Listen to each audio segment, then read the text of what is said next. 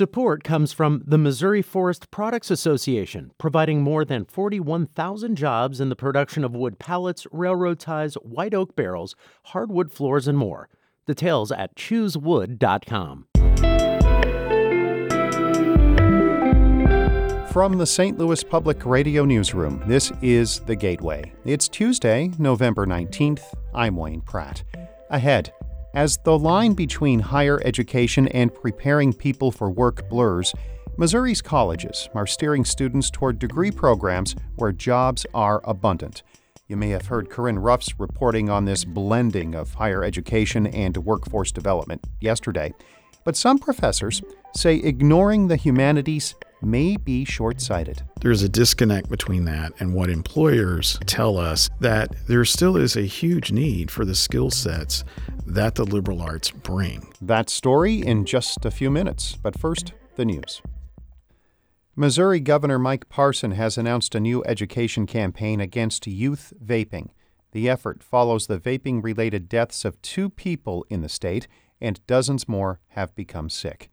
Here's St. Louis Public Radio's Jaclyn Driscoll. The campaign targets teens to make sure they understand that vaping is harmful to their health, just like cigarettes. They'll see ads on YouTube, Instagram, and Snapchat. There's no additional state funding going to this campaign. Parsons says he's not ready to ban any of the products, but didn't offer much guidance for lawmakers in the upcoming session either. The simple thing we know is it's a problem. And what we're really trying to do by what we're doing with the executive order and from the governor's office and the directors, trying to get out in front of a problem that could, could explode on us. Parson didn't support a ban on just the flavored vaping products. He wouldn't sign on to any U.S. lawsuits targeting vaping and didn't think higher taxes on the products would be a good answer either. In Jefferson City, I'm Jaclyn Driscoll, St. Louis Public Radio. The St. Louis Board of Aldermen is contemplating a plan to source all of the city's electricity from wind and solar energy by 2035. Environmental lawyers and advocates recommend the city increase energy efficiency in buildings, install solar panels, and purchase wind energy. Board of Aldermen President Lewis Reed says pursuing clean energy will improve the local economy. That means more jobs for a lot of the young people that are out of work today, right? It means uh, families who struggle to make their utility bills now will, will be able to come closer to being able to afford those basic necessities. Reed says the cost is difficult to measure since the plan is the first of many steps before the city achieves any clean energy goals.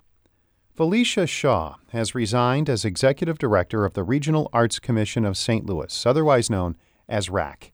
St. Louis Public Radio's Jeremy Goodwin reports. Shaw had been in the job since May 2015.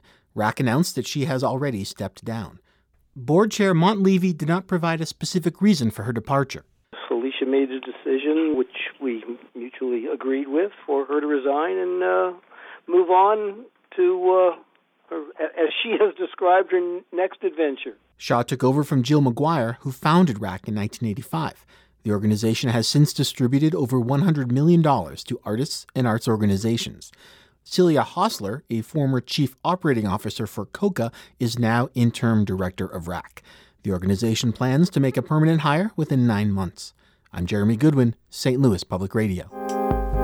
St. Louis Public Radio will carry NPR's live coverage of today's impeachment inquiry hearings in Washington. They are expected to last most of the day. Our regularly scheduled programs will be streaming at stlpublicradio.org or on the station's app. That stream will be listed as KWMU1 regularly scheduled programs. As Missouri students spend more to earn college degrees, they want assurances there will be jobs when they graduate. So, administrators at public universities have started steering them toward in demand professions like nursing, as we heard yesterday in Corinne Ruff's report.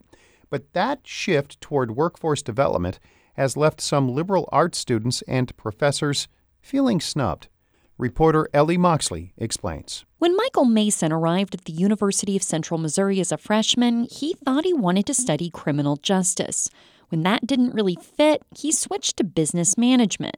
But the accounting class he had to take was incredibly dull. And as I was sitting in that class, I realized that this was terrible. I was going to be doing anything involving this, I was not going to be happy, and I needed to major in history. His parents weren't exactly thrilled. That was about all I got was pushback. Um, the first question that my parents asked me was, um, what are you going to do? Mason's mentor, UCM history professor John Taylor, has heard that before from college administrators looking to cut costs. You know, you have to take a degree that we know that there's a job. There's a disconnect between that and what employers tell us that there still is a huge need for the skill sets that the liberal arts bring. He gets it. All of Missouri's public colleges and universities are under intense pressure to help students graduate with less debt, and funneling students into professions based majors all but guarantees a return on investment. But it's always been a point of pride for Taylor that students could get a well rounded liberal arts education at UCM for a fraction of the cost of private colleges and even other public colleges in Missouri. We have nine faculty members that we that we can take students around the world. We are still able to do that even though given some of the changes and reorganization that we went through. Last year, the College of Arts, Humanities, and Social Sciences at UCM almost got dissolved into the three other colleges education, health sciences, and business. It would have saved at least $600,000 a year at a time when the Missouri governor proposed slashing funding for higher ed. Mason is in grad school now, but this was his senior year. There were a lot of uh, students that were very frustrated with the lack of transparency because it was it was obvious that the university was not valuing of the arts, humanities, and social sciences college. State lawmakers ended up negotiating a compromise. They'd hold funding steady if college administrators agreed to cap tuition increases at 1%. At UCM, administrators walked back on the dramatic restructuring and instead did away with department chairs. A new president took over. Roger Best says a well rounded liberal arts education is still part of every UCM degree, while many prospective students and their families are focused on whether their degree will make them money. Families think about affordability as it relates to getting a job. They want to go to college to make sure they get a good job and that may drive them to professions based majors. But the line between higher education and workforce development keeps blurring. At Maple Woods Community College in North Kansas City, Kyle Anderson instructs future teachers. He's a former high school history teacher himself, and he got his degree from UCM. I was um, a very intense individual wanting to raise a lot of little historians in my classroom. He used to do things like fry up thick slices of spam to serve while his students read about meatpacking plants during the Industrial Revolution. But when there were opportunities to advance his career, he left the classroom. He worked his way up to social studies coordinator and was eventually overseeing career and technical education for the North Kansas City schools.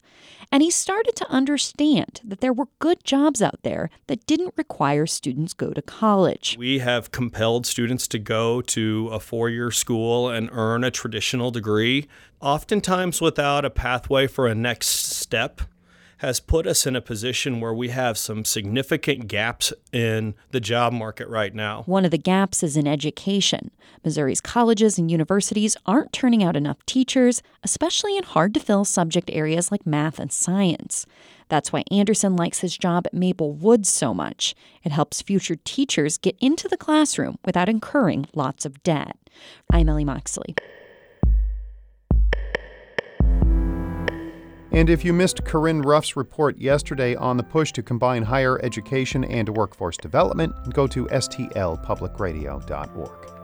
Shula Neuman is the executive editor of St. Louis Public Radio, music by Ryan McNeely of Adult Fur.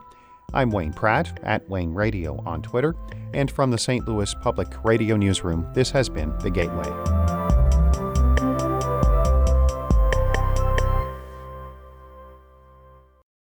Support comes from the Missouri Forest Products Association.